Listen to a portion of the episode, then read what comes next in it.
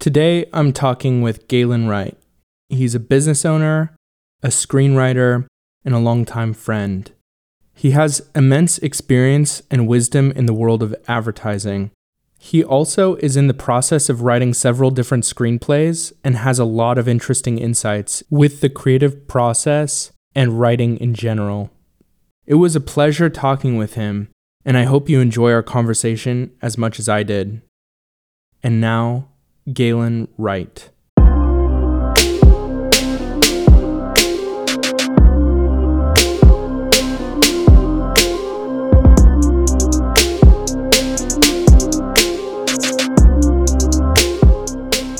So maybe we can start off with um, kind of your life journey, how you got to be uh, a, an author of uh, screenplays at this point, um, and and kind of all the different steps in between and Mm-hmm. how that happened. Okay. Well, I grew up in Santa Rosa, California, and even in junior high school, I was writing kind of interesting things and writing down little jokes or little miniature short stories that my friends would laugh at, high school especially. And I, I did really well in the English classes and got some encouragement about my writing. So, like a lot of young guys, I, I thought, oh, I want to write the great American novel. I'm going to be a novelist Yeah. so I, you know, pursued that English degree and then uh, creative writing degree at uh, San Francisco State University, thinking I'm I'm I'm going to be a novelist. But then you know you start getting scared. And you think there's, what- it's like saying I want to be a tennis pro, and and I had met this guy who was the head of the business department at Stanford, and he said, "Have you ever thought be, about being a copywriter?" Yeah. And I, I didn't even know what that was. I thought it was like the guys who put the dates in the beginning of books or whatnot. And so I took some classes in San Francisco on advertising copywriting and found out I had a pretty good knack for it. And it took me a while. And I thought, well, you know, uh, I think that's probably a way to make a living. And I can always write on the side and, Yeah. and write that great American novel.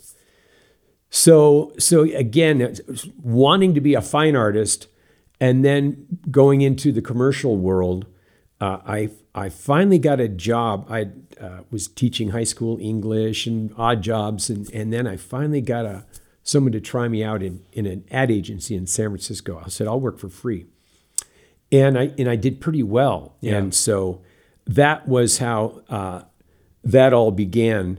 And I felt guilty that I wasn't pursuing the fine art, but you know, I I got married and had kids, and and it just was like the way to make a living.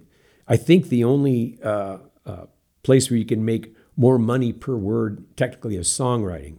Interesting. But that again, that's like saying I want to be a tennis pro. yeah, yeah. It's, it's, the odds are against you. odds sure. are against you. So, so I did really well and and really enjoyed advertising. It was exciting. You're out on shoots. You're you know, interacting with interesting people, clients, traveling a lot, and, and making okay money. And uh, so that's how I uh, got started in advertising. So, um, what would you say is kind of the difference in format between like writing a novel and writing an ad, just in terms of um, like how how if you're sort of training yourself to be a novelist, how hard is that sort of transition to writing kind of short form, form ads? Well, that's the thing, you know. For me, uh, it began with, you know, short, punchy headlines. I, I, I could be kind of clever in in the sprint, Yeah, but not so good in in the in the distance run, which is what it you know requires to write a novel. Right. They're so they're so different uh, fields, but but the the common denominator is always story. Uh, what's great about advertising when when you're and in those days it was all about writing the, the 30 second TV spot. You got to squeeze a beginning, middle, and an end in 30 seconds. You, you're telling a story, and you got to do it quick. Yeah, And uh, and and again, that's where my my ADHD probably helped me out a bit, Yeah. and uh, and being kind of a, a wise ass, you know, helped me a little bit too because it was Yeah. clever. There were puns, double entendres, and and yet I, I seem to have a grasp for what what is it that separates this this client's product from from the competition. What what sets it apart? So I was pretty good with with positioning. But you know, I think I think that that's really true of novel writing too. I mean, I think you're you're going to succeed when you write something that has a strong position. Yeah. And and and you can you can distill that position down into what in the movie trade they call a slug line, uh, into a short premise. Uh, uh, Totally. Something that you really have a focus, and that's what advertising uh, does for you. So I think it. I'm hoping in the long run, it will have uh, uh, helped my.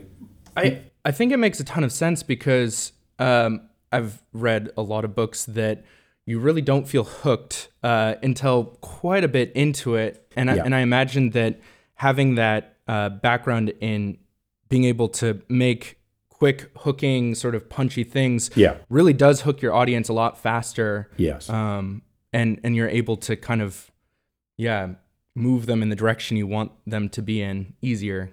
Yeah, don't you love it when you read uh, a novel and and sometimes it'll be the preface or whatever, and right away, I mean, they just grab you Yeah. by the throat.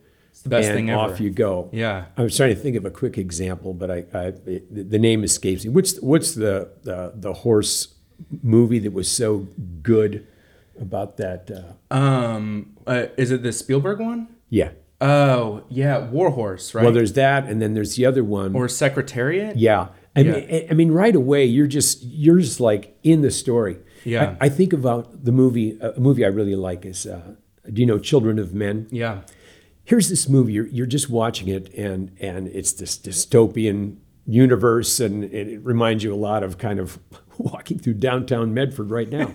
you know, there's homeless people, and and and what's going on? You know, what happened to my town? What happened to our our world? And then the action starts, and it just is nonstop. You are on a e-ticket Disney ride roller coaster for the next 90 minutes.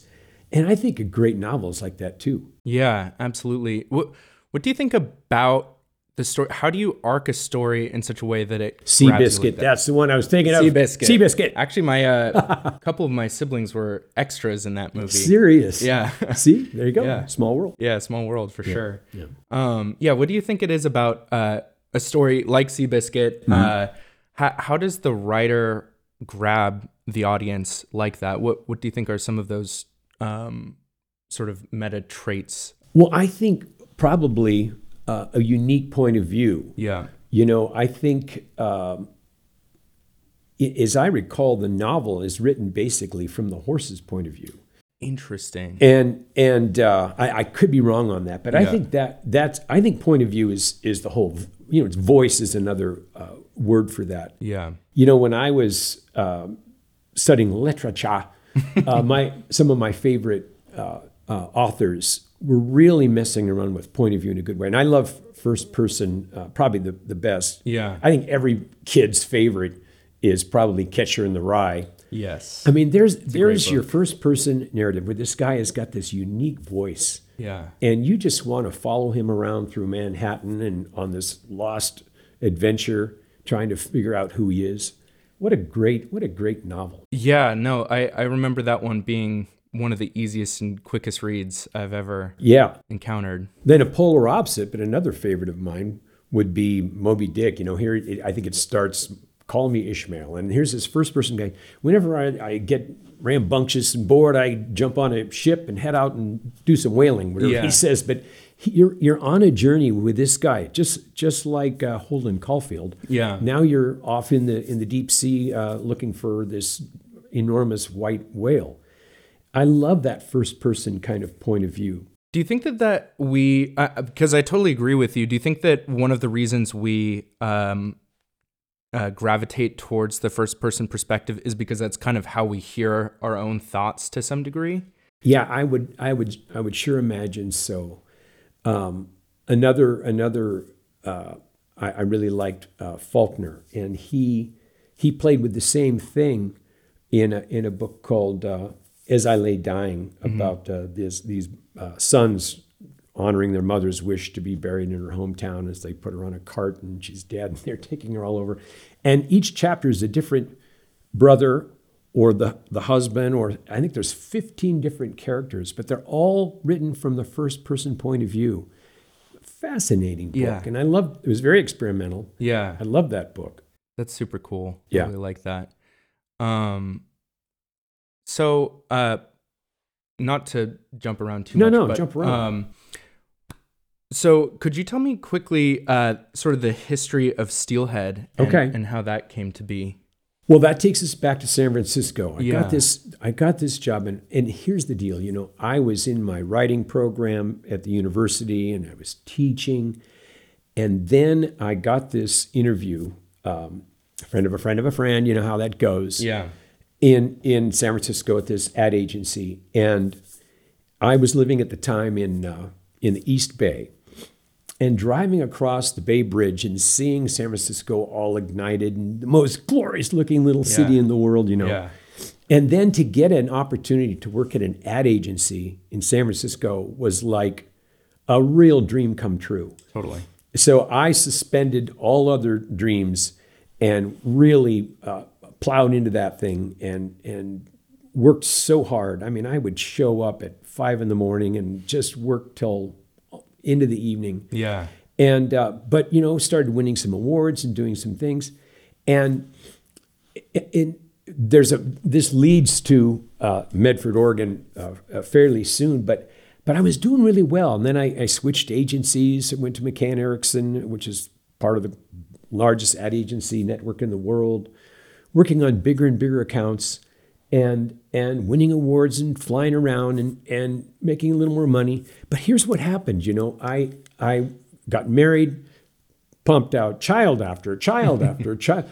You know something about five kids. Yeah, it's a lot. And and next thing you know, you know, I'm in my uh, 30s and uh, own a home up in the hills with a view of the bay, and, and, and everything's going really well. Uh, but the the agency world, man, they want more and more and more of you. Yep. And they wanted me to fly around the world more and, and work on Coca Cola and work on this and international stuff. Uh, we need more of you, they Yeah. kept saying. Um, and I just thought, this is no place to raise my kids, and, and this is no way to be a father, husband. So uh, Cindy and I decided, we started looking around where, where do we want to live? What kind of lifestyle do we want? Yeah. And we uh, were in a Volkswagen Vanagon and taking a little tour and, and drove through the Applegate Valley in, in Ashland and just thought, oh my gosh, this is great. It, I think it was April or May and there was a fresh dusting of snow in the mountains. And it's like, this is the most beautiful place we've ever seen in our lives. Yeah. Let's move here. Yeah.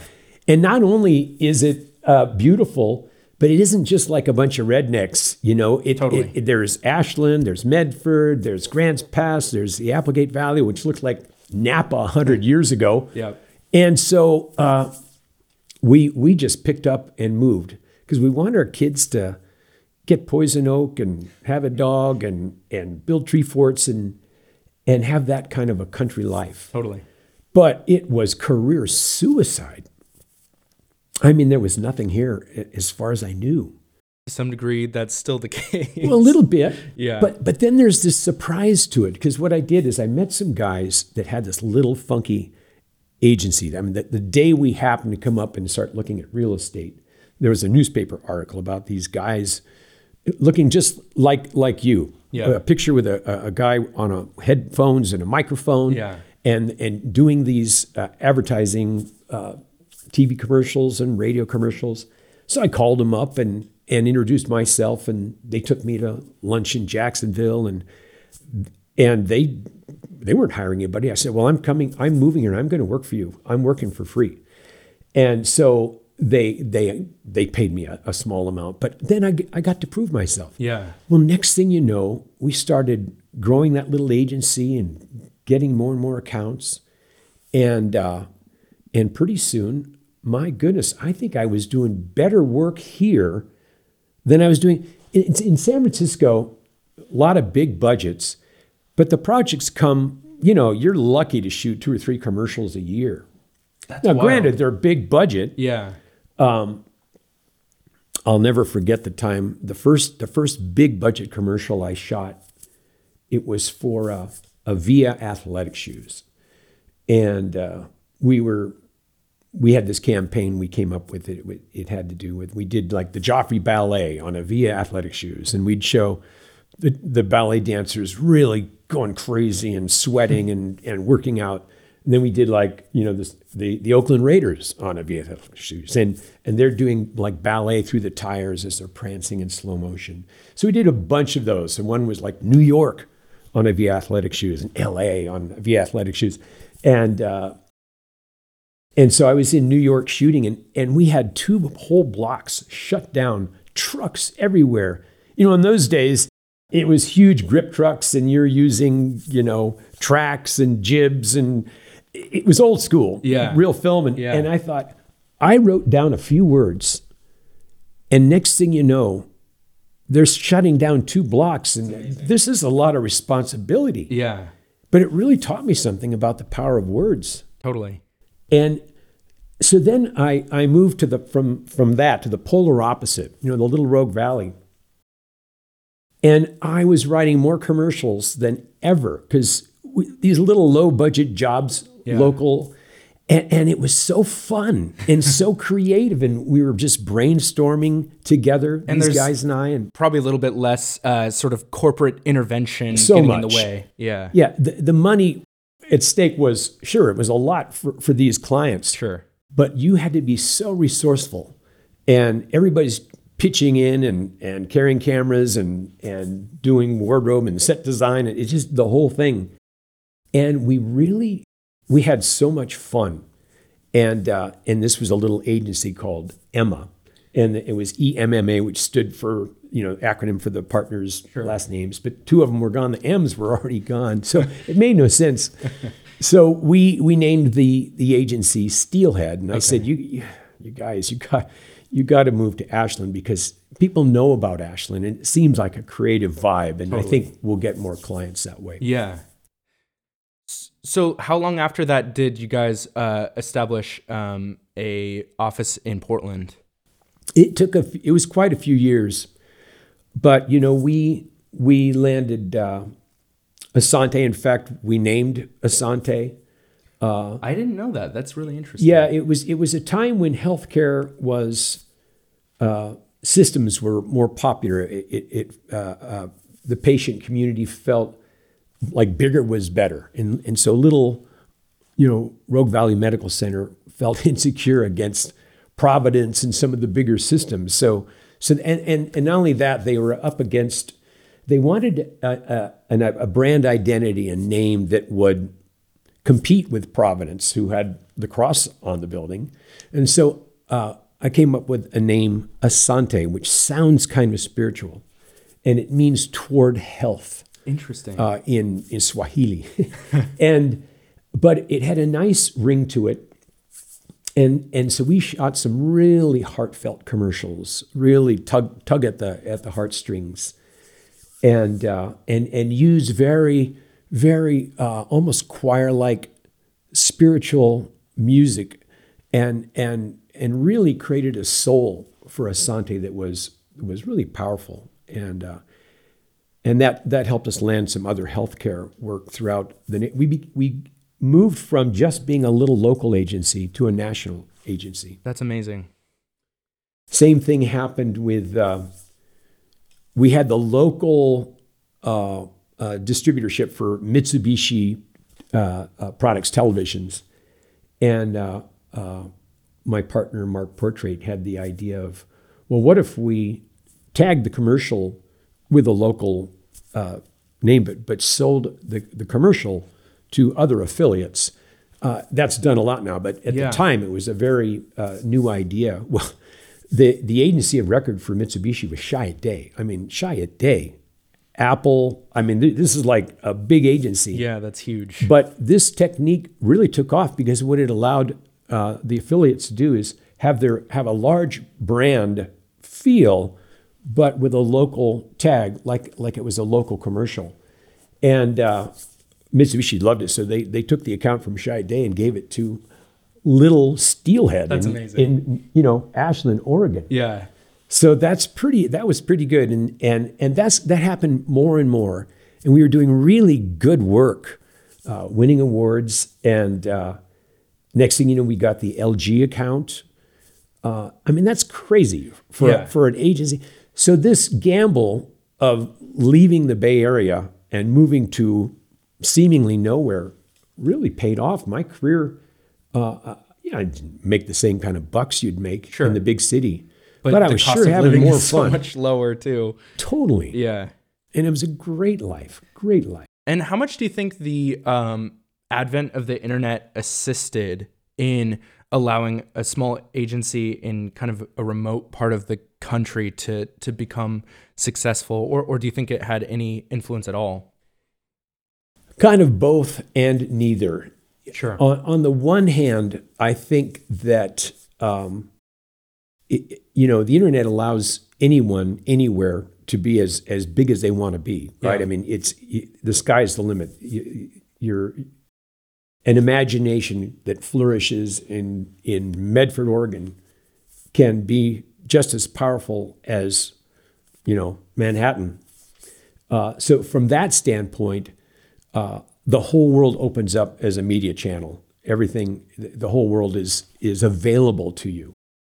Uh, on the other hand, part of the this is a little uh, complex, and, and I'm not sure I, I can articulate this just right. Sure. But I, I think it was um, the poet uh, Marshall McLuhan that said, "The medium is the message." Well, it t- seems to me the medium took over the message. Right? Suddenly, the technology, the internet, uh, was not just the motor driving; it became the whole message. Right? And I think what got left in the dust temporarily was the art of storytelling it became all about clicks. It became all about SEO, keywords. Uh, you programmers took over. God bless you.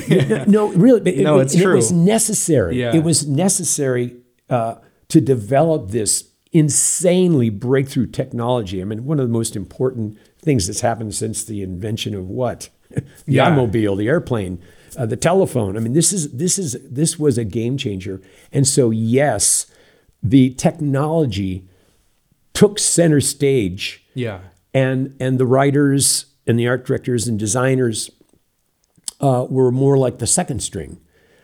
Now, as the internet has matured, I think It's kind of coming full circle. I bit. sure think so. Yeah. I, I, more and more, I think that there's much less emphasis I notice now on the part of, of clients or agencies or artists on uh, what are the keywords and how many, what, what are the analytics that are going to da da da. There, there's, well, what is our brand story? Yeah. It- it's come back to, as it should, Yeah. uh, now we have this incredible machinery. We've got this means to access the entire globe uh, and reach the entire globe. But therefore, we better reach them with a brilliant story that's rooted in, in you know, true strategy and, and, Yeah. and a real position and brand that makes sense. Do you think part of that could be because we've kind of come back to film, uh, video as a medium, uh, more so on, on Instagram, on YouTube, and all all of those different platforms? I totally think so. yeah, you know, you know, it's, it's such a cliche, but a, you know, a picture tells a thousand words. A video tells ten thousand. I mean, it's just so powerful uh, as a visual medium. So, so I do think that, um, and on on top of that, you know, you can take this little iPhone and, and shoot a, caliber of movie that was unheard of Yeah. twenty years ago. It's, that's amazing. So, so the cost of production obviously has come way down. Yep. Especially compared to the days when I'm shooting in Avia commercial in New York with with old film cameras and whatnot, editing with you know razor blades and all of that. Uh, you can do so much now with with so little, Totally. and that's the miracle, right? I mean, that's the revolution. That's that's the beauty. Uh, And so video really is is very possible, and it's just so much more powerful than just a still. Absolutely. So I, I definitely think more and more you're going to see websites harnessing video. Uh, you know, they've they've been primarily like almost like a, a, a resume or whatnot, and, and that's important. But but why not communicate your brand story uh, on your website? And Yeah. what better way to do it than video? Absolutely. I completely agree. Yeah. Um, so back to the the your original partners at Steelhead. How what was their uh, previous um, history as well? Like, Well, that's what what's great. These guys Yeah. were just, you know, born and raised right here in Medford Amazing. and doing it on just their own guts and instincts and really doing well. You know, I, I brought a little bit of, of uh, big city sophistication, which, which, you know, there, there was some merit to my experiences. There really was. And, uh, but these guys had a real knack for, um, for for understanding positioning, and and our combination together was was lethal and good, and we really uh, we really had an awful lot of fun. And um, was there a point uh, at which you started um, delegating more of the creative work away from yourself, or were you always kind of the uh, head of, or always involved in most of the projects? Yeah, I was. My title was creative director. I was owner, but but creative director. And when I first got here, I I uh, I asked Emma, "I'd like to meet your creative director." They didn't know what that was. they introduced me to their director, guy who sh- who shoots the commercials. Right.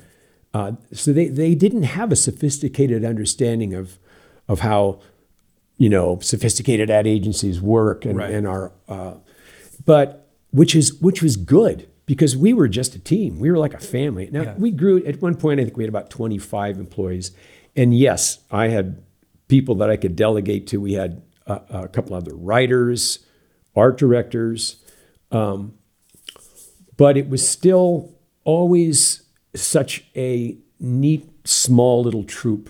And, and as i said everybody's just jumping in together uh, on shoots and and it was it was wild.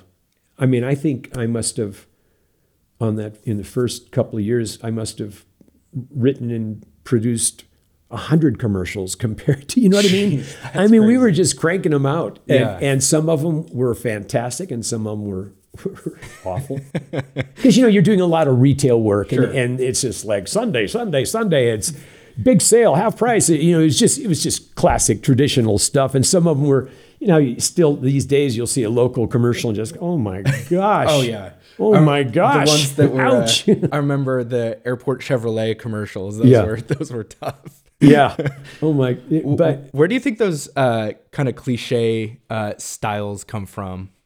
Oh, I I don't know. It's I think I think it is true that that hardcore old fashioned retail advertising where you Yeah. just tell them what you're going to tell them, tell them, tell them what you told them, and make sure you use the word free or sale or half price, and say it loud. And uh, you know, I, I remember I, I showed up for the, my first day of work, and and we were editing a, a commercial over at uh, one of the television stations, and it was just graphics and a big, you know, announcer talking like this really fast, and the graphics are flying at you, and don't miss it. You know, it was, it was just horrible. Yeah. and and but then but and, and you got to do some of that. That that Right. might come from radio. Do you think? Oh, I think so. I think from the old days of radio. Yeah. probably so. And and sometimes it works. Yeah. you know, it just works. I mean, if you It sticks in your head. well, yeah, you hammer people over the head enough, and Yeah. and and it's in there. It's annoying. It's very annoying, and it still exists. Yeah, oh, I've heard it. Yeah. Definitely, especially on like ro- local radio stations. yeah, Yeah. It's funny. Um yeah, so um Well, one thing, you know, just here's just an example of how, like we, how how a Medford affiliate for Mitsubishi could run a commercial that features. We went and shot a commercial with Joe Montana, and uh, I mean, how you going to do that in Medford? So that's what No I'm talking about. Yeah. So you're you're able to go to these different places all over the states and say, "Here's a commercial with Joe Montana," but Yeah. but it, but it's tagged with with your brand, your name, your store facility is seen. And, and so you get you get a national caliber, but but for pennies on the dollar. Yeah. And so we we went and shot. The the whole premise was that Joe doesn't want to retire. He just can't retire. But now that he's got his big giant Mitsubishi big screen, he can just kind of relax and chill out. But we were showing him, you know, throwing balls at neighbors and hitting the garbage man and the paper boy knocking him over. He just can't he can't stop, which was true. Yeah. And and so it had a truth and and had some personality and charm and humor and and so people are going to watch something like that. Totally. It told a story. Yeah. Do you think that um, the quality of ads was kind of hurt by um, I don't know, maybe the advent of the internet or or DVRs or something like that? This, yeah, I, I do. I, you know, well, let's use an example of of one of the chief uh, uh, inventors, and who is doing, I think, the best advertising ever. You take Apple. I mean, we all we always talk about Apple, Yeah. but when they first came along in in the early '80s, and and reinvented computing, they they had a tagline I think uh, was uh, Apple, the computer for the rest of us, and the whole idea was. You know, you think of computers as IBM or the military, and it's you know it's DOS. And you, you can't nobody can understand it. It's it's inaccessible to us human beings. It was very similar to to Volkswagen advertising, which is which was you know the people's car, uh, Volkswagen. Think small. It was it was so different than GM and Buick and bigger is better Yeah. and Cadillac. And here's this little teeny round Volkswagen, and uh, but it really captured. It goes back to this voice, this point of view, where you felt like Volkswagen was talking right to me. Yeah. personally in the amazing. first person you know? This corporation became human. And apple did the same thing. They they had uh, taglines like uh, think different. And and they they did. And they you know we all just worshiped them because they were so great. We all remember that classic commercial where that runner comes in with a hammer and all the drones are worshiping at the big screen of this big head that looks kind of like the wizard of oz and Yeah. then, but it really it's ibm and and she throws this hammer and crashes the screen and the announcer says you know "Y- y- you're about to see why 1984 won't be like 1984 introducing the macintosh right it was the beginning of mac they changed everything Yeah. everything. And and you know, say what you will about Steve Jobs. I don't know what kind of a human being he was, but what a genius. Oh, for sure. And what a branding guy. He Yeah. really understood how to connect with people. Well, and one of the things I think he did so well too, beyond the branding, is just f- laser focus on making a great product. such a great product. Yeah. Such a great product. And and and that's what I mean about the internet uh, has has free it- it's the greatest thing that's ever happened. I, I can have I have access to Harvard professors. Yeah. If I have a question, I ask Siri, I get the answer. It's not always right, but you know what I mean? We have such Yeah. knowledge available to us. Absolutely. Uh, but I, I really feel like they've lost their their focus. Uh, you know, Yeah. I think it began to wane after Jobs went away, I agree. and and now uh, they are that big monolithic corporation that it's not. I don't know. It, it's like for it's expensive. It's for elites. It's the polar opposite Yeah. of where they began. Yeah, I completely agree. And and their advertising reflects it too. It All totally it is does. is just one big, you know, three dimensional shot of a phone turning or whatever. Yeah. And you're like, I mean, it's it looks not nice. that but different than Sunday, Sunday, Sunday. Yeah, exactly. it, they've lost their the magic of. I mean, they were they were so so brilliant. Uh, uh, Volkswagen was brilliant. Honda was brilliant. You know, I think I think now, and and, and to to your point, the internet has been great, but but it's also uh, it, it, it's homogenized uh, technology in a way, and we've lost that kind of hero, heroic individualism that, Yeah. that we all uh, loved about Volkswagen and and uh, and Apple. I think I think you know this is probably controversial, but I think Elon Musk is kind of the new uh, the new Steve Jobs, the new Apple, Tesla. I mean, the first time I, I stepped into a Tesla, I thought I was driving a, a, an Apple computer in, in the days of old. It was like it was like too. what what the iPhone did to telephones, Yeah. and, and what Mac did to computers. Tesla did to the driving experience. Absolutely. It it jumped 20 years ahead of its time at least. Yeah. In in one swoop. Yeah. Amazing. And I know they're not perfect, and some people don't like them at all, and, and some people uh, uh, think Tesla drivers are like the new Porsche drivers, right? Yeah. there there may be some truth. there might be some truth to that, but um, like I'm just hearing in the news now that that Apple is like wanting to drop, uh, you know, Twitter from their Yeah, apps, and and Elon Musk is saying, well, fine, I'll make my own phone. Yeah. I'd buy that phone. I know. I was thinking the same thing. I'm like, maybe we need that because phones have gotten really boring in the last five years or so. There, there was a, a real brash ballsiness to to to Apple and, and and Volkswagen in really taking on the status quo, Yeah. Uh, and and w- you don't see much of that anymore. Yeah, I agree. And I think maybe part of it is there is kind of a it seems like there's a big barrier to entry nowadays, especially in those sort of well-established industries like, you know, phones or computers or whatever. Yeah. So, in order to be there, you almost already have to be a huge multinational conglomerate or something. Hmm. And almost by definition those companies are always boring and sterile and Yeah. conservative. Yeah, So it kind of seems like it maybe is just the natural progression until something comes along as like a startup or something that that breaks that mold. it's somewhat understandable when you know an, an obvious position for Apple is we're the little guy. Yeah. uh, IBM's the big guy. But now, but now we're the big guy. So how, do you- Yeah. how do you maintain your, Yeah. your your little guy underdog status? It's, it's a little tough. It is tough, and I think it probably um, to some degree stems from the top down. I mean, you have someone uh, Tim Cook is not even at all similar to uh, Steve Jobs in his style of Right. running the company, and I think maybe that was I think Jobs kind of knew that he Yeah. thought this guy is really conservative, you know, in quotes obviously, and he will uh, he will keep the company running well, but not necessarily move it forward. And and there just are not the innovations, No, you know. no, they're very boring nowadays. You'd love to think, and I I don't know if if it's possible, you know, if there's any silver lining to the the whole COVID crisis thing, is that that maybe we kind of step back and and go, what what can we make ourselves? What can we do that's truly innovative? How can we think like Apple did outside the box Yeah.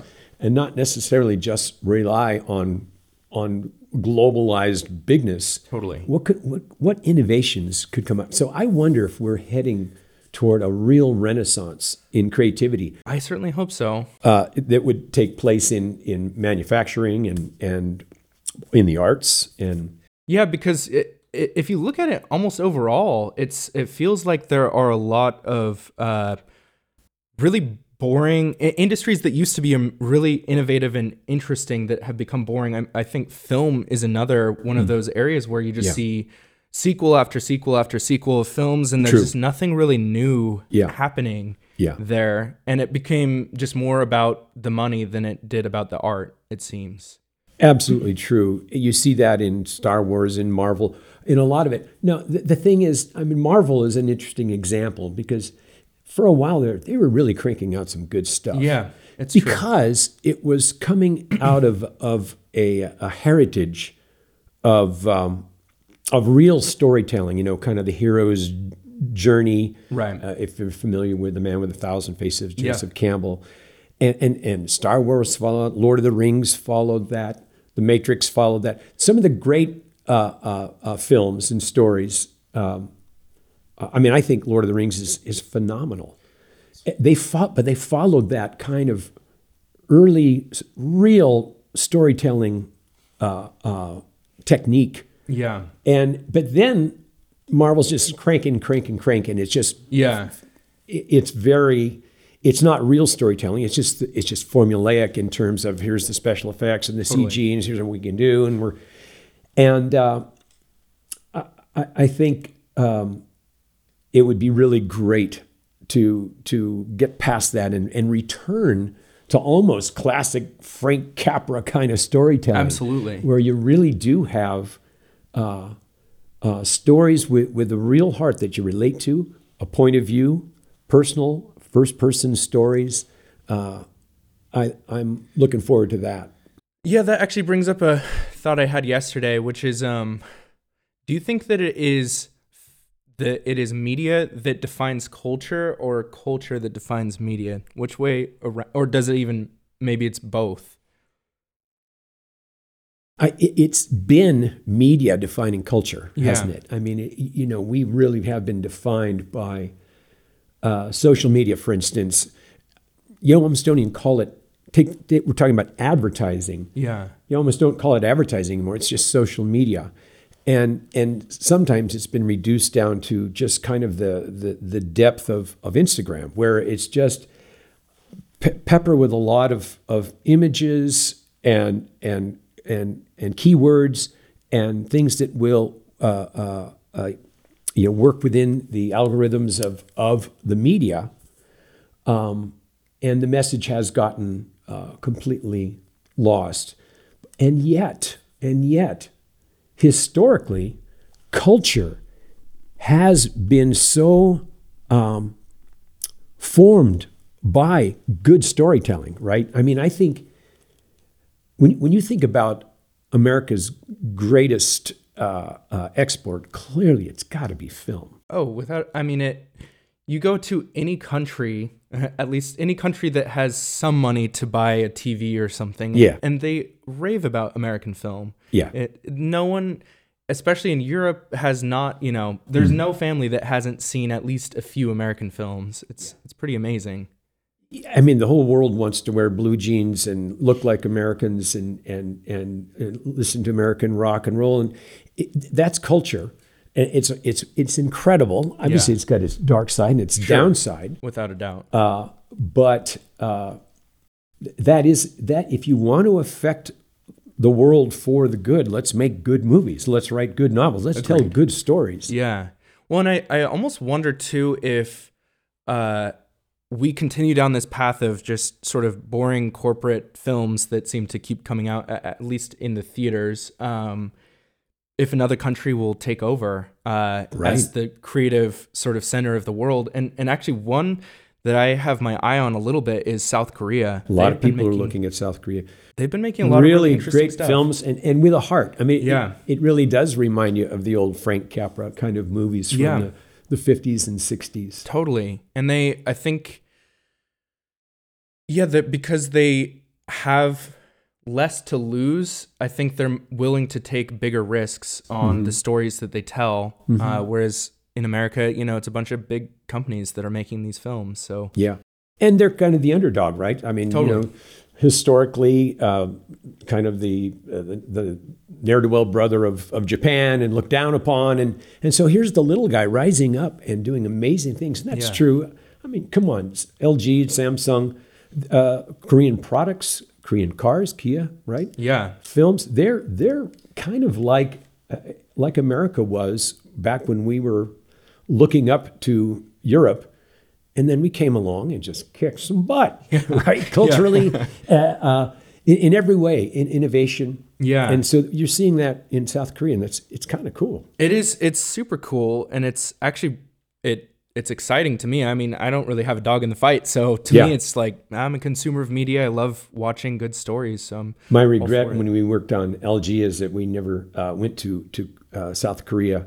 I hear it's really beautiful. me too. I mean, yeah, come on, Korean barbecue. It's be- great food. Yeah, uh, it's it's a great country, and I never never got to go. I, it's certainly on my list of Yeah. places to visit without a doubt. Yeah. yeah, I hear really good things. Mm-hmm. Um, yeah, that's and, and oh, the other aspect of of that that I was thinking about too is um, like it seems like innovation and um, and sort of good art and all of that s- seems to sort of come out of uh, harder times. So Hmm. maybe that could be part of it. I think Korea, at Yes. least they had like a huge economic crash. I think in the '80s. Yeah, And so maybe they're kind of going through a renaissance of their own because of that hard time that they've been through. yeah. I think that's definitely true. And I, uh, yeah, COVID might be a small version of that because really it's only been a few years.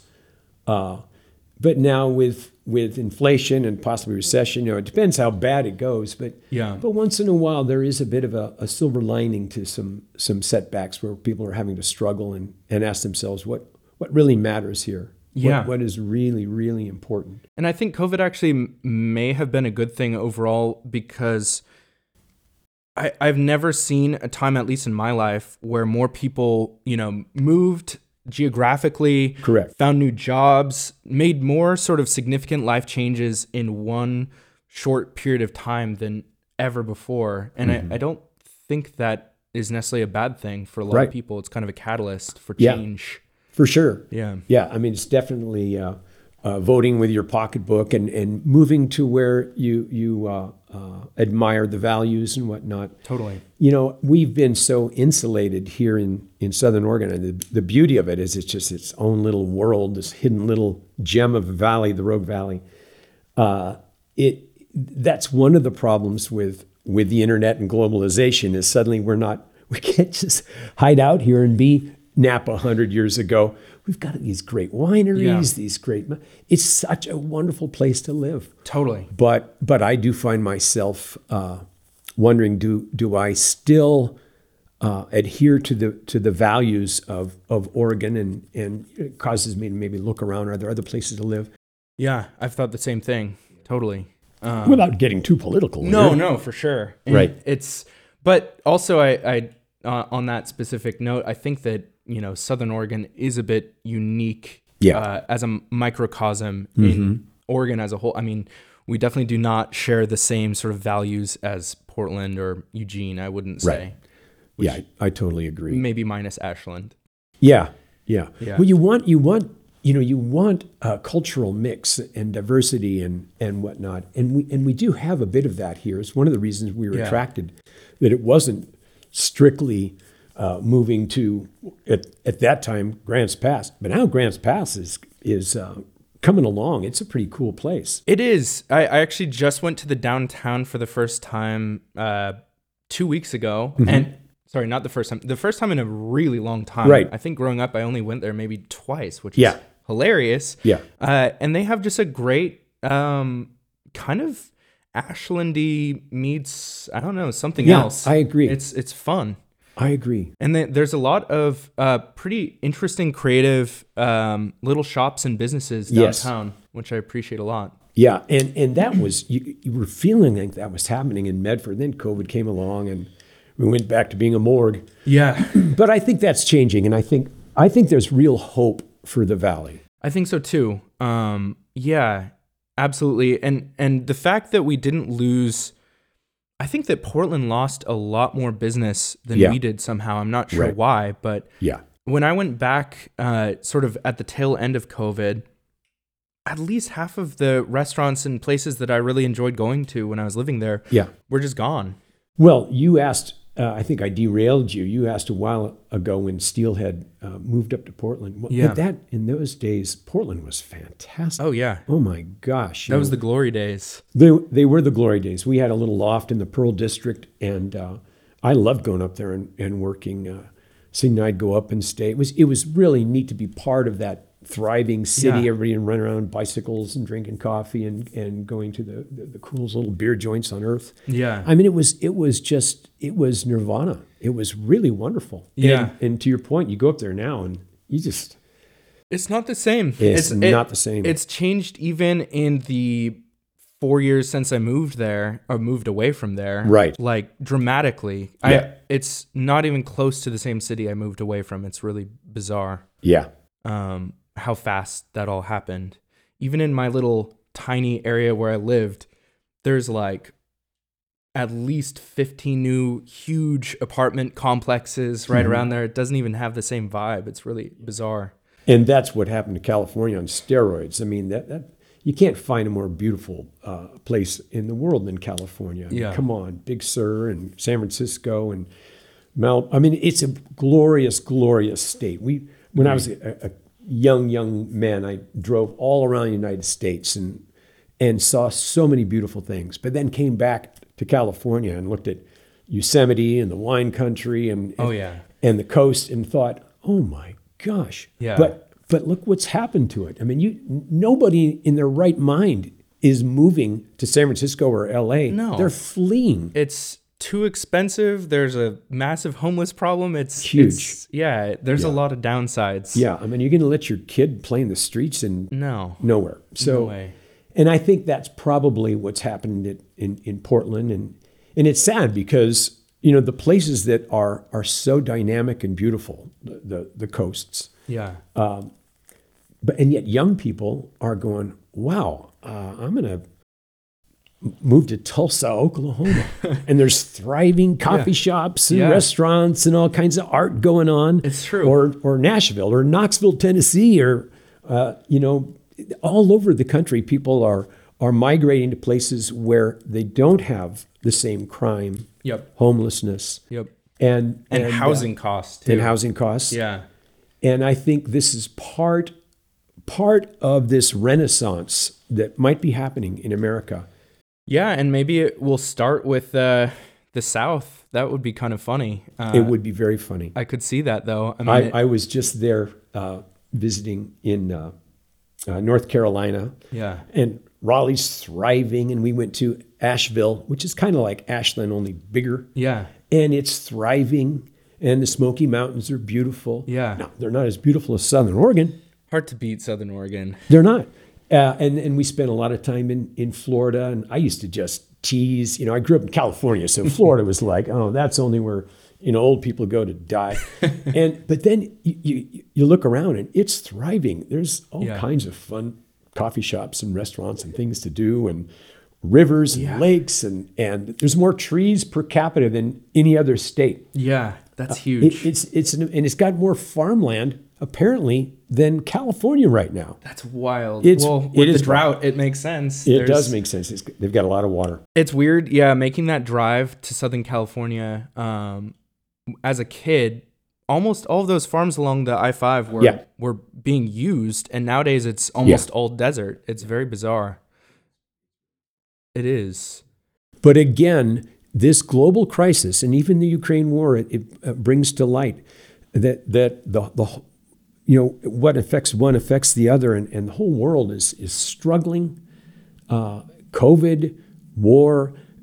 There's there's got to be a, a kind of a, a yearning for a reset, and uh, Yeah. and maybe and, and I, I actually think you know Elon Musk is part of that. I think Yeah. he, I think he really wants to get back to that same spirit that put a man on the moon. Yeah, I'm not totally. anxious to go to Mars myself. Me neither. but it's exciting to root for that. Well, yeah, Again. I, I have a fantasy that before I die, uh, my wife and I will will will do a, an anniversary on the moon. Wouldn't it be kind of cool to go spend Oh, a couple of nights on the moon? yeah, and it is not that far fetched the way technology is progressing right now, especially his companies. It's amazing. I know. Yeah. I think the, the fantasy is going to come true. I think. I think. I also want to get in a in some sort of a pod and just fly. Yeah. You know, you just you just fly, it, and, and it's three dimensional. Yeah. We the, the car thing has not changed in over a hundred years. And it's, neither it's still four rubber tires and Yeah. a. And and commercial flights haven't changed in at least 50. No, It's we really similar. need some serious innovation. Yeah, I agree. Or or our economy is going to be pretty stagnant, I Yeah. would say. Yeah. Um uh to get back to the topic of um advertising, Mhm. what do you think is something that um businesses can do at maybe in a sort of low budget way Yeah. uh, to establish a brand image and and what is kind of the significance of the brand image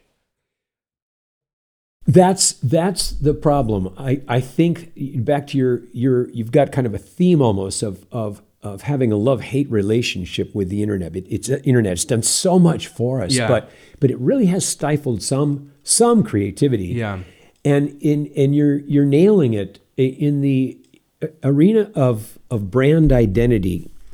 I, I think what we've done is we, well the answer is we've got to get a website and get a whole bunch of clicks. Yep. that's our that's our business plan. That's our strategy. That's our marketing strategy. And and and uh, but what what's left behind is well, who am I as a company? What is my brand personality? What is my my kind of one on one brand voice. What story am I going to tell that sets me apart from, from the competition? And, uh, and that's, I think that's my favorite part about uh, advertising. What we did at, at Steelhead, and I continue to do this a bit, is uh, we would have these uh, brand retreats. We would take the, the key players in a company uh, those who are decision makers, especially in, in, in, in as re- related to marketing and, and branding and, and, and uh, our, our public persona. And we'd sometimes just go away, go find a cabin up in the woods and take a couple of days, eat together, break bread, and paper, paper the walls with ideas. You know, uh, as mundane as if I were an automobile, what would I be? If I was, uh, if a movie star was playing my company's logo, who would star, you know, those kind of stupid questions, yeah. but, but some more sophisticated ones as well.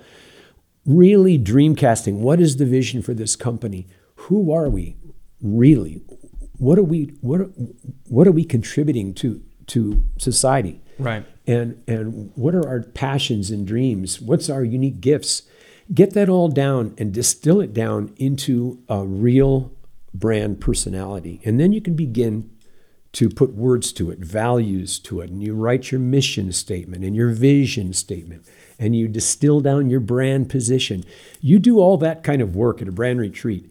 Now you can begin to go forth and, and have a real point of view, and it, and, it, and it determines a lot of your next steps. It might be that, well, we got to redesign our, our package. Our, our packaging sucks. uh, or we've got to uh, clean house and, and, and look for a different approach because we've got some problems in, in personnel. Or we need to move from Medford to Ashland temporarily, Yeah. you know, uh, just, just in order to uh, capture the attention. We've got to you know, it, it makes decisions. It, it, I mean, if you do this right and you really come up with your brand uh, persona, uh, you, it affects the furniture you buy, the color of your walls. It affects everything, right? Yeah. And and then you make sure every employee uh, knows what that mantra is. This is what we're about. This is who we are. Yeah. That's such an important thing. That lays the foundation for for growth. And then And it kind of even sets the culture of your company to some degree at that point. Absolutely, it might require a name change. You Yeah. you don't know, and uh, and then um, then you can begin to go to your your your website and and instill those values and and ideas uh, into your communication. I think as as you pointed out earlier, the power of, of video. Uh, tell your brand story in video. It doesn't have to be a super expensive endeavor. Yeah. But who are we? What do we believe? And what are we, what are we trying to accomplish? But but again, it isn't just here's we've been in the valley for 40 years and we are trustworthy and blah blah blah. It, it isn't about you, you've got to you've got to um, back to this hero's journey. Yeah. A, a, a good brand recognizes that the hero is our is our customer. The, the consumer is the hero. I am the guru who comes along with the magic elixir that's going to solve their problem. Right. And, and then you become a servant to your consumer and you're providing the wisdom and guidance for them. And here's how your product is going to help them. That, that kind of uh, thinking begins to establish your brand. It's not about me, Yeah. it's about you. And that kind of leads into my next question, which is, um, yeah, how, once you have, you know, let's say uh, a Nike style brand identity of just do it or something like Yeah, that, yeah. how do you then convert that into a not like smashing you over the head sort of uh, a commercial that um, that's so obvious of what they're saying, but, Right. but actually is sort of uh, hidden but more powerful in a sense. again, I think that gets back to really good uh, storytelling. You know, um, Nike, like like Apple, like Volkswagen, another just a powerful, powerful brand. And I, I think uh, I I don't know. I wouldn't be able to analyze where they are now. I just don't really know. Yeah. And maybe that speaks something about their brand. I think it kind of does. boy, in the day, I mean, they they really created a revolution. We, we take it for granted now, but in, in those days, you know, people were wearing, you know, Converse All Stars to their gym classes and, and you know, the, they came along and, and made fitness uh, a religion Yeah. and and and talk about making the consumer the hero. They were telling you that's a tagline directed toward you. Just do it. But it was an inner voice. You can do this thing. You can accomplish this goal. And our shoes are the magic elixirs that will help you on your journey.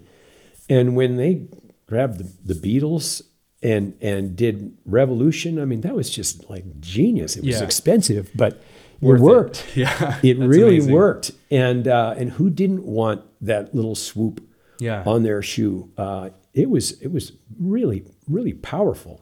Yeah, and actually, uh, I read um, Phil Knight's uh, autobiography a while back called Shoe Dog, and he talks about how the the Nike swoosh was actually just created by some like art intern who made five thousand dollars or something like Oh, that. yeah. it's amazing. Yeah. how that is probably the top, you know, five or whatever most recognizable brand images.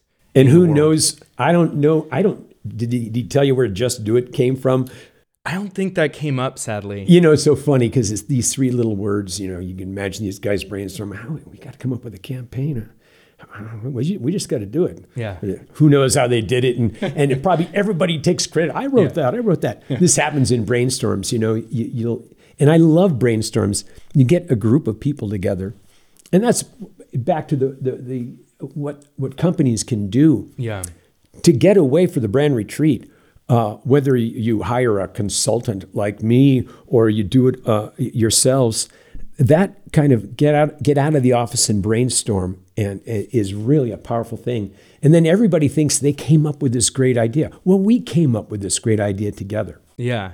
No, absolutely. And and I think it makes a lot of sense to get out of the sort of office space For sure. because you think differently when you're in a in a different environment. Well, and this is this is the other problem, in, and I don't know what your thoughts would be on this, but you know, COVID has has uh, opened the door, as the internet has, Sure. to to working from home, working remotely, and on the one hand, you know, you think yourself, "Hallelujah!" I mean, my gosh, I could live in Kauai, Yeah. and and uh, run an office in Muskogee. And yet, what we're also finding is that we've lost some of the magic of the brainstorm, right? Absolutely. You know, it's one thing to, to do it on a Zoom call, but it's just not the same as getting out to a cabin in the woods and, and having a barbecue and, and then papering the walls with, with sticky notes. Yeah. I have such mixed feelings because, you know, on the Right. one hand, I am able to stay home with my wife and child and Yes. deal with that and that would never be possible if we were working in the office but on the other hand it, i it's very socially isolating to It work is. from home and and zoom is not you know zoom or facetime or whatever your uh, app of choice is definitely not the same as in-person Right.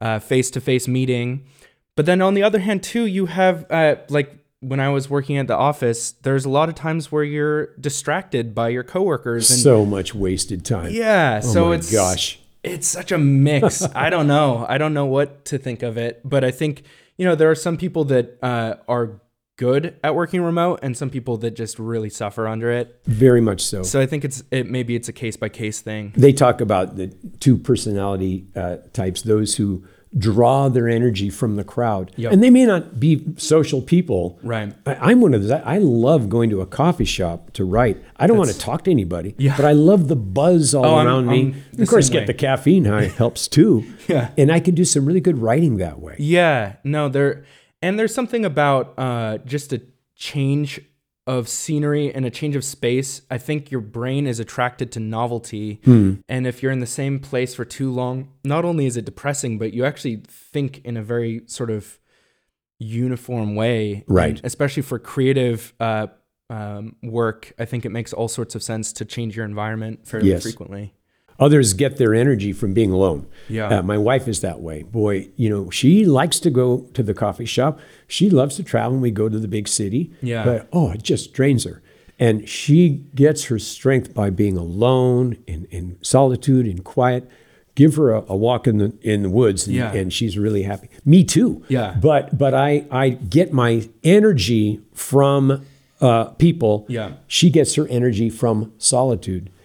Yeah. And and, and the beauty is you can kind of have both. Yeah, I'm kind of a hybrid. I, I Yeah. get it, uh, especially if I'm uh, like in a coffee shop. I Mm-hmm. get my energy there, um, and I'm not talking with anyone. No. Just having that um, that environment helps. But then if I'm if I'm talking, with, especially with someone I don't know very well, that just drains me because Mm-hmm. I I, feel like I have to run the conversation, and Yeah. Mm-hmm. it's a lot of energy to do that. it's so ironic, isn't it? Because you're here at the coffee shop and you're writing, and, and people come over and hey, and then hey, can I sit down? And, and your party is like, no, I. And so then somebody just put headbuds on, and you're you go into this little cone of silence in the coffee shop, and it's kind of stupid. Oh no, I totally agree. It's it's hilarious. it's like a signaling thing. You what you really should do if you don't want people talking to you, Yeah. you put your headphones in, you never turn them on, and it's just a signal, hey, don't don't interrupt me. Yeah. But I'm not actually tuning anything out. Right. Yeah. Uh so actually on that point, what is your creative process like and and how has it changed over the years from doing advertising to now uh writing uh screenplays? Right.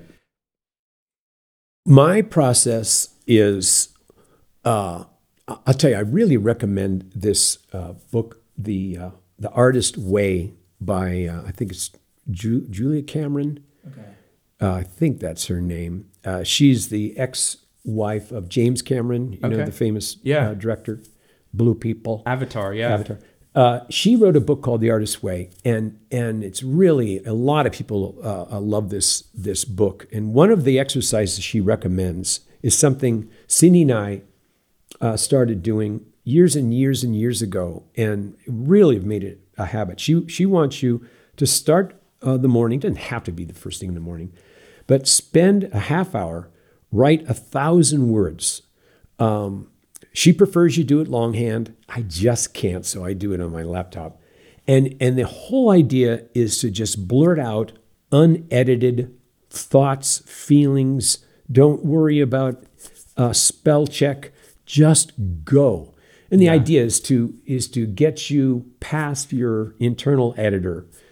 And and so that's something we do, and, and that that really sets the stage for the day. You get and often uh, I, I look down, oh my gosh, I did two thousand words Yeah. you know, three, four pages.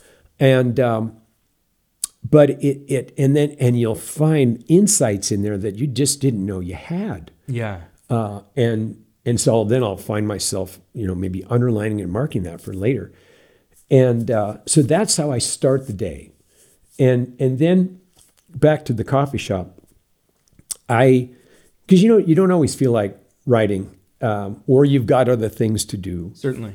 Um, so I sometimes will uh, reward myself with a latte at the coffee shop, right? You know, and uh, I'll, drag Cindy. You know, she's not uh, as uh, gung ho having to have that for a reward. She can put her alone in solitude, and she can write like crazy. So you essentially set uh like the coffee as the sort of end reward for doing your work. It's the cheese Yeah. in the maze for sure. and Okay. I'm the mouse, and I need that cheese. Yeah. uh, Cindy doesn't, and and it- she's she's written her first novel, and she's already working on her uh, prequel That's awesome. and sequel. And she she's really a fantastic writer, and she does it in in the solitude. And I think those kinds of uh, uh, personalities have the best chance of that long form situation. Yeah. I I love screenplay because it's like a giant ad, Yeah. you know.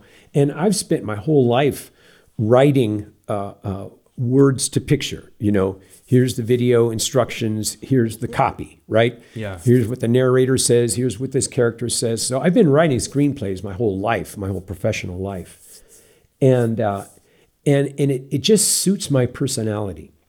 And so I go in spurts. So that's my process. I'll go to the coffee shop and then I'll, I'll maybe make a, another coffee or a tea or something in the afternoon and do a little afternoon session. Hemingway, Hemingway would go in the morning and he would take, uh, supposedly, he would take like eight pencils and he'd sharpen them all, lay them out, and he would just write for two, three hours until the pencils were all dull. How do you not get carpal tunnel? Oh my gosh. and then he would order a Jeroboam or something of wine at lunch, and then he would edit in the afternoon. And I think I think that process, uh, I guess it worked for him. Didn't end so well. Yeah, yeah. but he was a heck He of a was good, writer. man. I'll Yeah. ta- I'll- I'll Um, So yeah, what what is your editorial process? Do you typically kind of free write first and then edit later, or yeah, what's that like? Yeah, what I do with screenplays, I I'm writing on. I'm not using a program like uh, a Final Draft or whatnot. I'm I'm just dumping it out uh, on. Uh, I I compose on laptop. yeah, I will use. Uh, I'll use uh, paper and pen once in a while. sure. Um, but uh, just to write down an idea or a premise or a thought. Uh, but but also I'll I'll write the screens freehand, almost like the morning pages, where I'm not even inserting necessarily the characters. I'm just writing snatches of dialogue, uh, where it is, this happened, that happened. So it's really crude Yeah. and jumbled, and nobody would would understand it except me. Do you outline before you do that, or you Yes. Just, okay, yeah, Yeah. And, and, and simultaneous, and then the outline changes. But yes, I create an outline of Act One, Act Two, Act Three, or sometimes it's a five uh, part thing if it's a TV series. And and I will uh, write a, a little, just short little blurb for for all of the scenes that I can imagine in this thing, and create this uh, this outline, and then fill in the blanks. And it's not linear uh, at all. yeah. you kind of come back to certain sections Uh, Yeah, as you kind of get. yeah. But the outline is is really helpful because Yeah. you say, okay, I'm I'm stuck. I don't know what to do. Let me look at my outline. Okay, there's there's I know I need this scene in in Act Two, uh, and I think I've got an idea about that. So then I'm you know do the crazy stuff. Yeah, Uh, and then and then I'll then I'll open up Final Draft and transpose that over and refine it, and and that's something. Uh, so the crazy stuff is usually in the morning, and the refinement would be in the afternoon. I can't go super long bouts. Again, ADHD. uh, the coffee helps. yeah.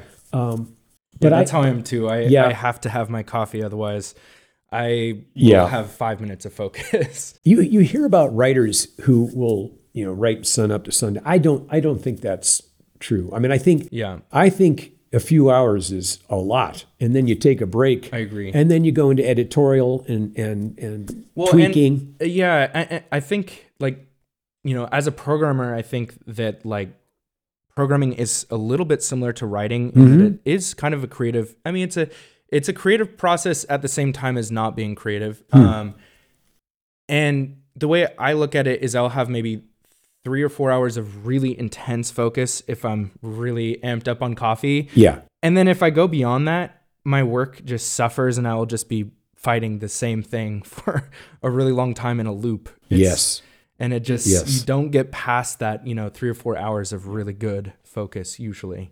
and maybe that explains. You know, I think we all uh, uh, feel a little uh, guilty when we were when we were in the corporate environment, how Yeah. much time we wasted in meetings and around the water cooler or going to coffee or whatever. But but there is that need for for that uh, that that intense push Yeah. and pull back, relax, intense push, pull back, relax. Totally. Yeah. And I think part of it for me, I'll just take a walk or something There you go. in the middle of it. And that really resets me back to square one. Um, so actually, before uh, we go sort of back to the writing topic, because I, I find it super interesting, uh, I feel like uh, my audience might be a little bit in the dark on uh, what what are you currently writing, um, and how did you come up with the inspiration for that? Well, the um, as I said before, I, I've I've always wanted to to do fine art, and I I assumed that meant writing the great American novel. Um, the as I progressed in advertising, you, you know, you you're really influenced by movies, and I I just love movies, and I've always watched movies, and and began to realize that I'm I'm making little movies now, and uh, and, and the better the better ads really do follow the same formula as a good movie. They've got a central protagonist. They they might even have a villain, right? Uh, whether that villain is is uh, stains around your collar or you know dandruff. I don't know. Yeah. Uh, and, and but they follow the hero's journey in, in many ways, the good ones. So I but I I was resistant and too busy. Uh, but then um, I began to really uh, start thinking in earnest about writing screenplays, and and ironically, uh, uh, COVID COVID helped a lot because Yeah. it, it really. Not a lot of people were out filming TV commercials. Nobody pulled cameras out of cases. You couldn't get actors. So, so that was a good time to write, and it really, really helped me. And and I was I was fairly productive on the screenwriting side during COVID, and not productive on the advertising side. What I'd like to do now is is uh, consult. I, I don't, I'm not as interested in in running an ad agency. I, I think that's kind of a younger man's game. You really have to have infrastructure and a lot of people, Yeah. and that's a full time gig and then some. Uh, I I'm very interested in I I help some clients still uh, with their brand voice, their positioning, how to tell their brand story. Um, I love doing those brand retreats, but I'm spending most of my time uh, writing these screenplays, and I've got several that I've done.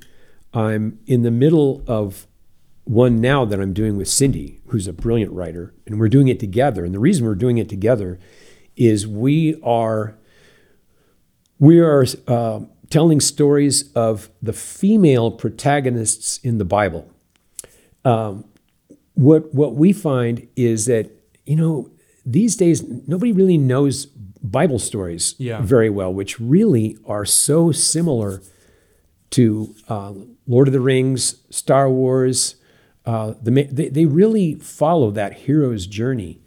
Uh, it's it's uh, people in in in slavery or bondage needing to uh, escape tyranny and be rescued by a superhero Yeah. And and delivered into uh, the promised land. And I mean that's that's that's the outline of many a very good story right there. And these- potentially they they pulled some of their inspiration from some of those old stories. Who knows? Oh, I think they absolutely did, and it was so much part of our culture. Yeah. it was so uh, intertwined in the fabric of our culture and our storytelling and our heroes and and that hero's journey.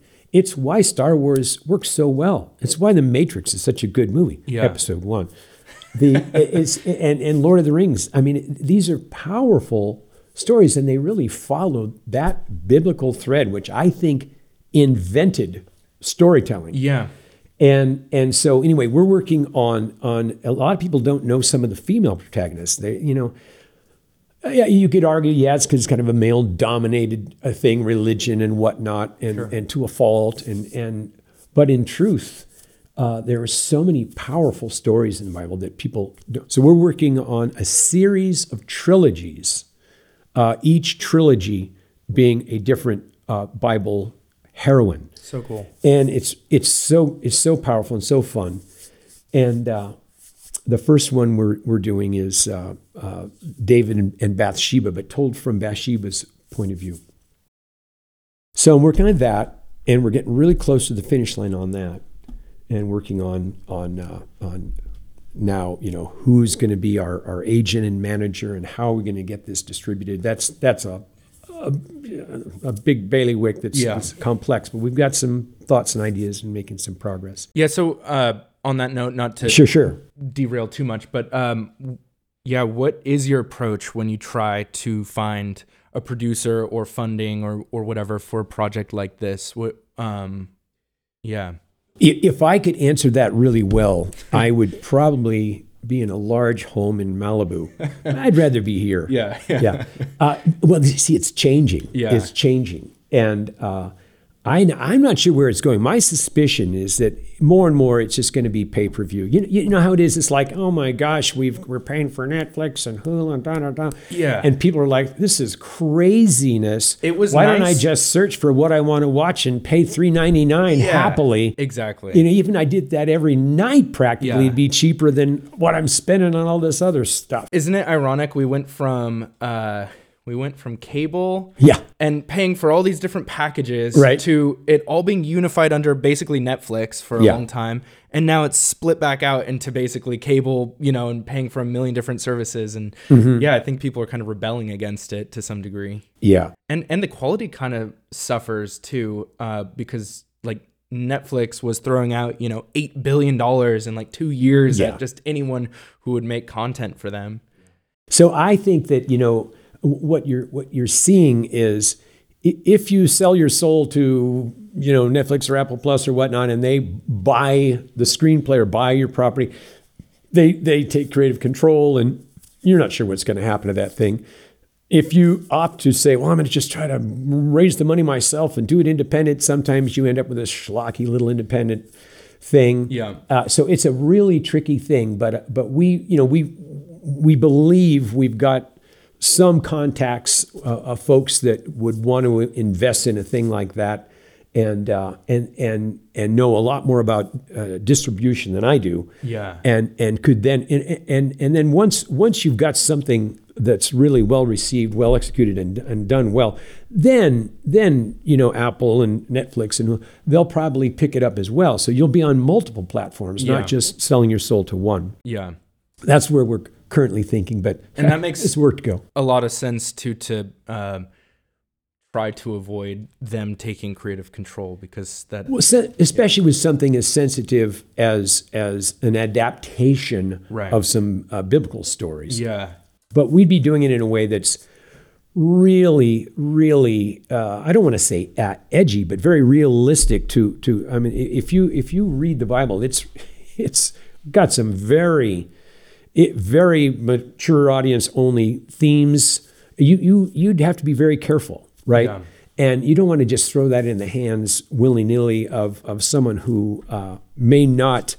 Uh, uh, know the whole story and, Yeah. and be able to treat it uh, re- respectfully. right On the other hand, the last thing you want to do is some cheesy, you know, flannel graph Sunday school version of something that that is was really intense and powerful because it's it's in seeing the, that intensity and the and the dark side that the light is much brighter. Obviously, you've you've got to show the shadowy characters and the shadowy moments of of some of our our heroes and heroines to see the uh, uh, the redemption, if you will. yeah well it's that contrast right like It's the contrast. yeah if you don't have the contrast it's not even interesting Yeah, yeah uh, story is conflict. do you think There's that that could conflict. be partially why uh you know your your average run of the mill sort of christian movies are so cheesy Yes.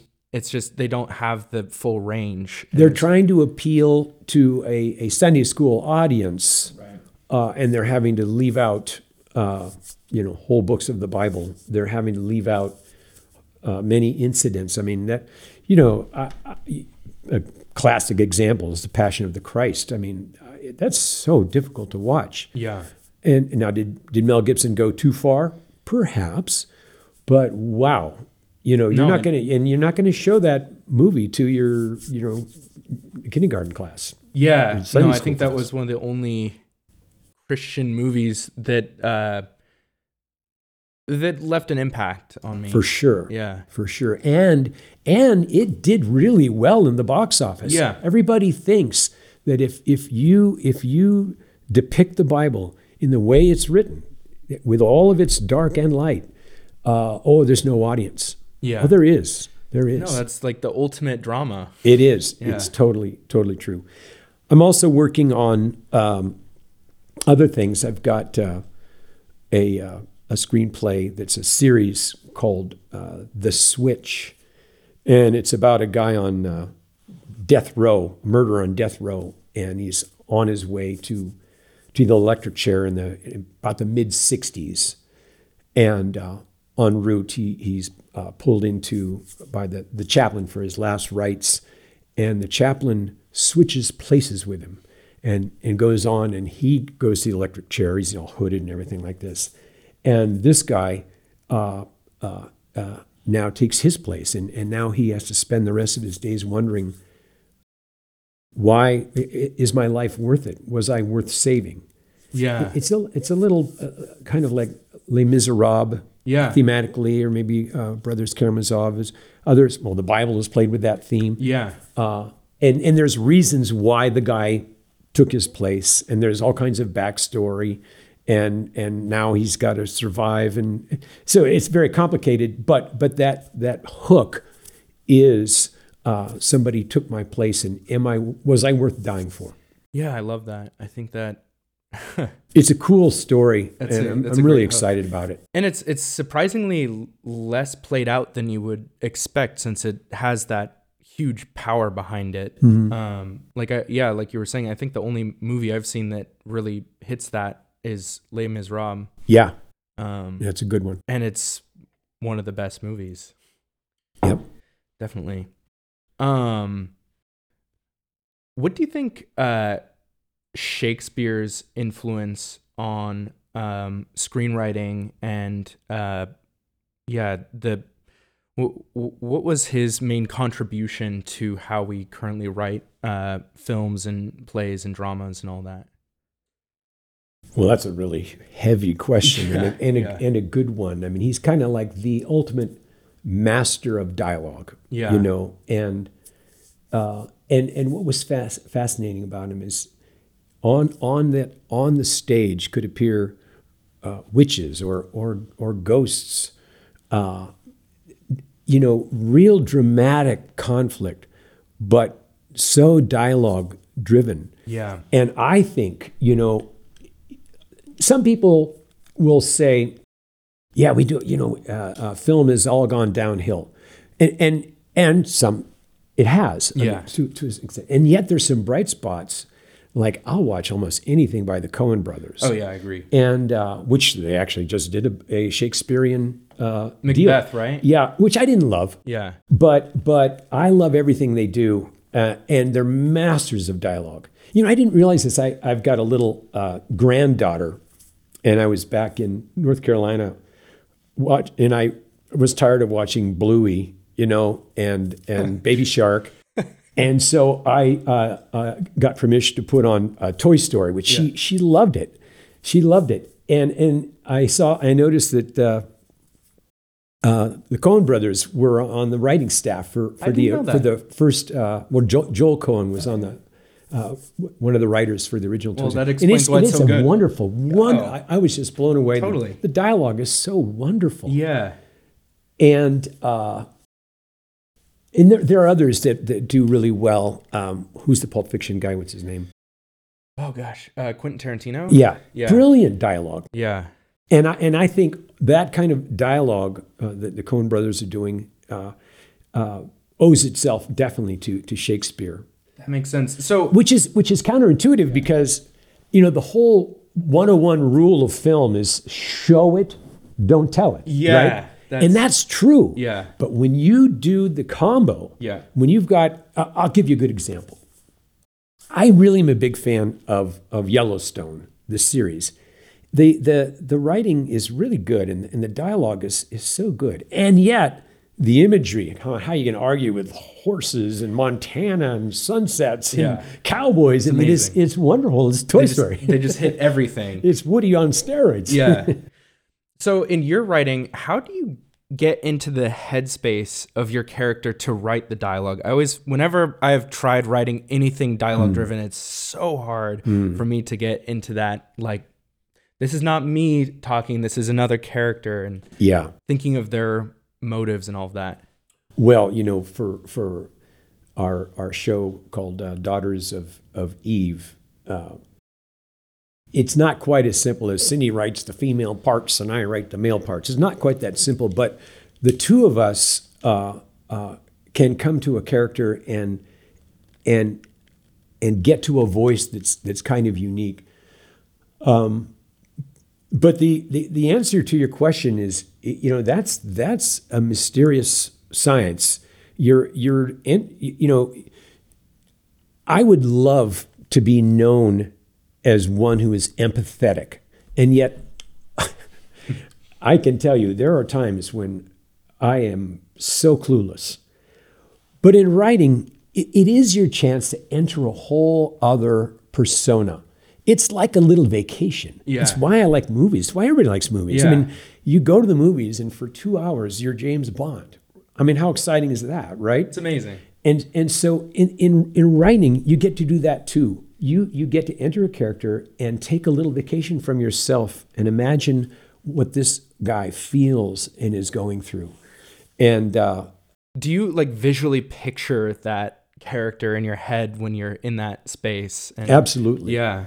Now, the case, I mean, here's an example. We're, you know, not these days, not everybody's familiar with the David and Bathsheba story, but fundamentally, David, who's like the hero of the Bible, I mean, he's he's like Yeah. he's, yeah. he's everything, right? Minus Jesus and Yeah. maybe Moses. He's, Yeah. he's up there. He's just sure. up there. Jesus is called Son of David, Yeah. right? And um, but when he, it's really a story of a midlife crisis. You know, he's 50, 51 when he spies this bathing beauty, this this woman taking a, a bath in her backyard, essentially, which is common. It's what they did um, you know, he's up in his palace and he spies her and, and he inquires who is she and he orders people to go. He takes her. And I don't think he rapes her, but he uses his power to mm-hmm. get what he wants. He's having a midlife crisis. His men are all out in battle. He's not engaging in the battle anymore. He's feeling his age. And he resorts to finding his you know, affirmation is ego stroke in a in in in a wrong way. Yeah. it's a dark, dark period in David's life. Uh, now, the story of how that is redeemed is really powerful and and beautiful in the end. And so Bathsheba's story is is extraordinary. She ends up giving him most of his sons, and and her son and their son Solomon ends up uh, taking the the throne and carrying on the uh, uh, you know the vision. Yeah. No, that's So it's a great story. Powerful. And now I can relate to that in that that I I think I had the world's longest midlife crisis. I think it started at about 13 and it's still going. No, it's not true. uh, but I so I can relate to I can relate to that and I can enter David's station and and and feel what he feels, fear what he fears. Yeah. And write from that standpoint, and it, it, it, and it's so rewarding. If, if the thing, I really hope this, this, the series gets made, but if it never does, it was worth it for, for my digging deep Yeah. into those Old Testament stories and, and understanding uh, uh, God a little more. yeah. That's so cool. Yeah. Um, how? What is the kind of primary difference between uh, writing in a novel format and writing a screenplay format? I mean, besides the obvious that you know one's going to be visual, but like how how Yeah. does that change the writing style? it's it's it, it is so different um, and there are people who can do both uh, i hope i'm one of them but i haven't written a novel yet Yeah. i think i'm probably going to turn the switch into a novel as well as a screenplay and see if i can Yeah. but It's a great challenge. but t- to your point, the the uh, the difference is, you know, as as you pointed out, in a novel, you've got all the time in the world to get inside somebody's head and and and do this running monologue, interior monologue, like we all do. You know, you're driving in your car and you're thinking to yourself all kinds of things, but it's kind of a boring movie. Guy driving in his car, right? uh, uh, so but the beauty of the novel is that you really can you can meander all over. You can go back in time. You can you can do subplots and sub characters and go into their story. Uh, the the audience won't have the patience to let you do that in a movie. You've That got to have a very linear story, and uh, as you said, it's got to be it's got to be depicted in pictures. I mean, I remember when I first came up in advertising, there used to be a test of your ad. You'd, you'd shoot the commercial, and some savvy clients would uh, turn the volume off and and see if the commercial still convinced you to buy the latest Buick. Did you did you show the brand name long enough? Did you showcase our leather interior? You know, so in other words, it's got to tell the story visually, and then they want you to turn on the volume and close your eyes. And did it tell the story? Well, it's very unfair Yeah. because and and and a little bit pedestrian. Uh, The answer is is both, right? Uh, so you're telling this this visual story, and uh, but without that Shakespearean dialogue, uh, it's just not going to work. Um, you don't you don't get the beauty. You don't get to use the adjectives. You don't get to describe the scenery, but you do so much better. You show it. Yeah. And and so the movies are so powerful. Totally. Uh, but without that that good uh, dialogue, they they fall flat. Does uh, a screenplay limit your ability to? Um, do you have the same range of sort of perspectives that you can tell a story from as a novel? Meaning, um, I know like in novels you can do kind of the God perspective, or you could do the first person, or Right. even second person. Yeah. Uh, can you do the same thing in a screenplay? A lot of people uh, do some uh, experimental stuff. I mean, Pulp Fiction would be a good example of like a series of interconnected short stories told Yeah. from different points of view, and uh, and and that's very experimental, and it, and it worked Yeah, uh, uh, pretty powerfully. but it's hard to pull off. I'm sure. Very difficult. Yeah. Uh, very difficult to pull off.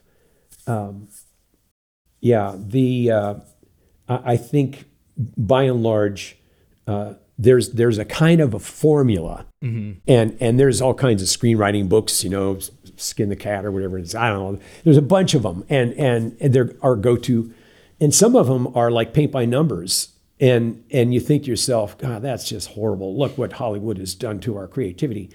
And yet, uh, some of the great movies, you follow the the, the, the beats, and, and they really do uh, follow a certain formula that at least you know you're going to, uh, you know, set up the main character and the conflict and who's the who's the the villain right away and then you're going to have a second act of all the things that are going wrong in this this epic journey to overcome this problem or take on the villain or rescue the damsel or whatever Yeah. and then the glorious uh, uh, uh, finale and and and act three and, and if you follow that you, you have a better chance of holding your your audience because they're used to that story yeah, and it's a very sense. old story. It's Disneyland. I mean Disney uh, Disney uh, cartoons. Yeah. And and some of them were so great and and now now of course Disney's in all kinds of trouble because they're trying so desperately to be culturally relevant. Yeah. But maybe if we're I, I'm a firm believer in in tradition, and I really do think that there's so much that that we learn from the past, and and that's not uh, uh, that's not being lazy. That's that's building upon a foundation, Right. No, I agree. and, and that's true. I mean, that's true of music. That's true of art. It's true. uh, You you want to innovate. You you want something, but usually the great innovations are are are a derivation of something foundational and traditional. Yeah, like that uh that book I think I actually saw at your house a long time ago was uh uh Steal Like an Artist. Yeah, that's another uh, a kind of classic that you'll see in a lot of screenplayers, uh, uh, screenwriters' uh, uh, desks and writers, and and probably on uh, Elon Musk's desk as well. I would imagine. Yeah. I hope he steals like an artist and and creates a phone that that is as revolutionary as uh, as the driving experience was when I first stepped into a Tesla. Totally. Yeah. I don't know what he's going to do, but uh, they're they're they're all they all alike. Everything's the same, so somebody's got to break out of the pack and do something different. Eventually, it has to happen. Otherwise, uh, yeah, just things get too boring. People are going to look for something else or create something else. For like sure, that. for sure. Yeah. I, I do think that uh, the you know the the move up here was was the best decision I ever made. As I as I said, it ended up uh, unleashing more creativity in me rather than than leaving it behind and stifling Yeah. it. And and I really have a lot of so I, I have a lot of hope. Uh, you know that there is that we are in in the uh, birth pangs of a, of a renaissance. Yeah. But I, I really do believe that a, a guy can live in the Rogue Valley and and affect culture, Yeah. even here, does not have to live necessarily in New York or L.A. Yeah. Uh, and that is a credit to the internet.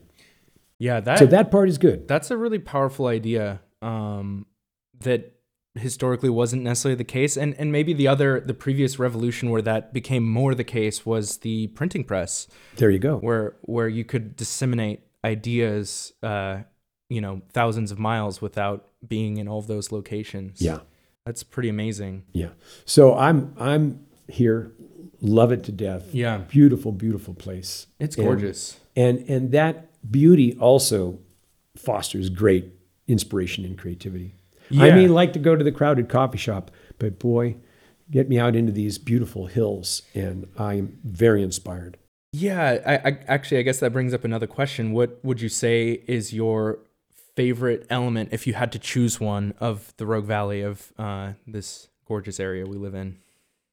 I think I think that answer still holds true. When I first came here uh, with with Cindy and the five kids loaded in our our little hippie vanagon, and we saw that fresh dusting of snow Yeah. in May in this lush green valley, and these vineyards in in valleys that look like you were touring Europe.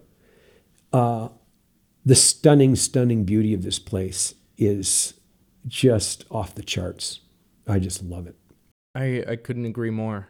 Did you so you grew up in California, right? Yeah, Northern California, which was also very, very beautiful. Oh, it's gorgeous. And and that was part of the deal. I grew up in a little town, Santa Rosa, uh, that I when I was a kid, I think it's had population was fifty thousand, and so then we moved to Medford. and Its population was fifty thousand. That's right? funny, yeah. And and when I was a kid, it was all these uh, uh, Italian farmers pulling up uh, prune groves and planting vineyards. And then we moved here, and everybody's pulling up pear groves and planting vineyards. So funny. yeah, it just repeats itself. Yeah, so I was definitely duplicating my childhood. Yeah. Well, yeah, it's you kind of can't go wrong with um with this area. It's so beautiful. Yeah, it's Especially great. mountains. Yeah, and it that. still is, and Yeah. and it's growing and good for it. Needs Yeah. to, uh, but it still hangs on to its its Southern Oregon charm. Agreed. Yep. I think it would have to, yeah, multiply a couple more times for it to really lose some of that. For me to move to Florida, no, I'm staying here. awesome. Thank you so much. Oh, for thank you. spending this time with us. It was me. great. It's great.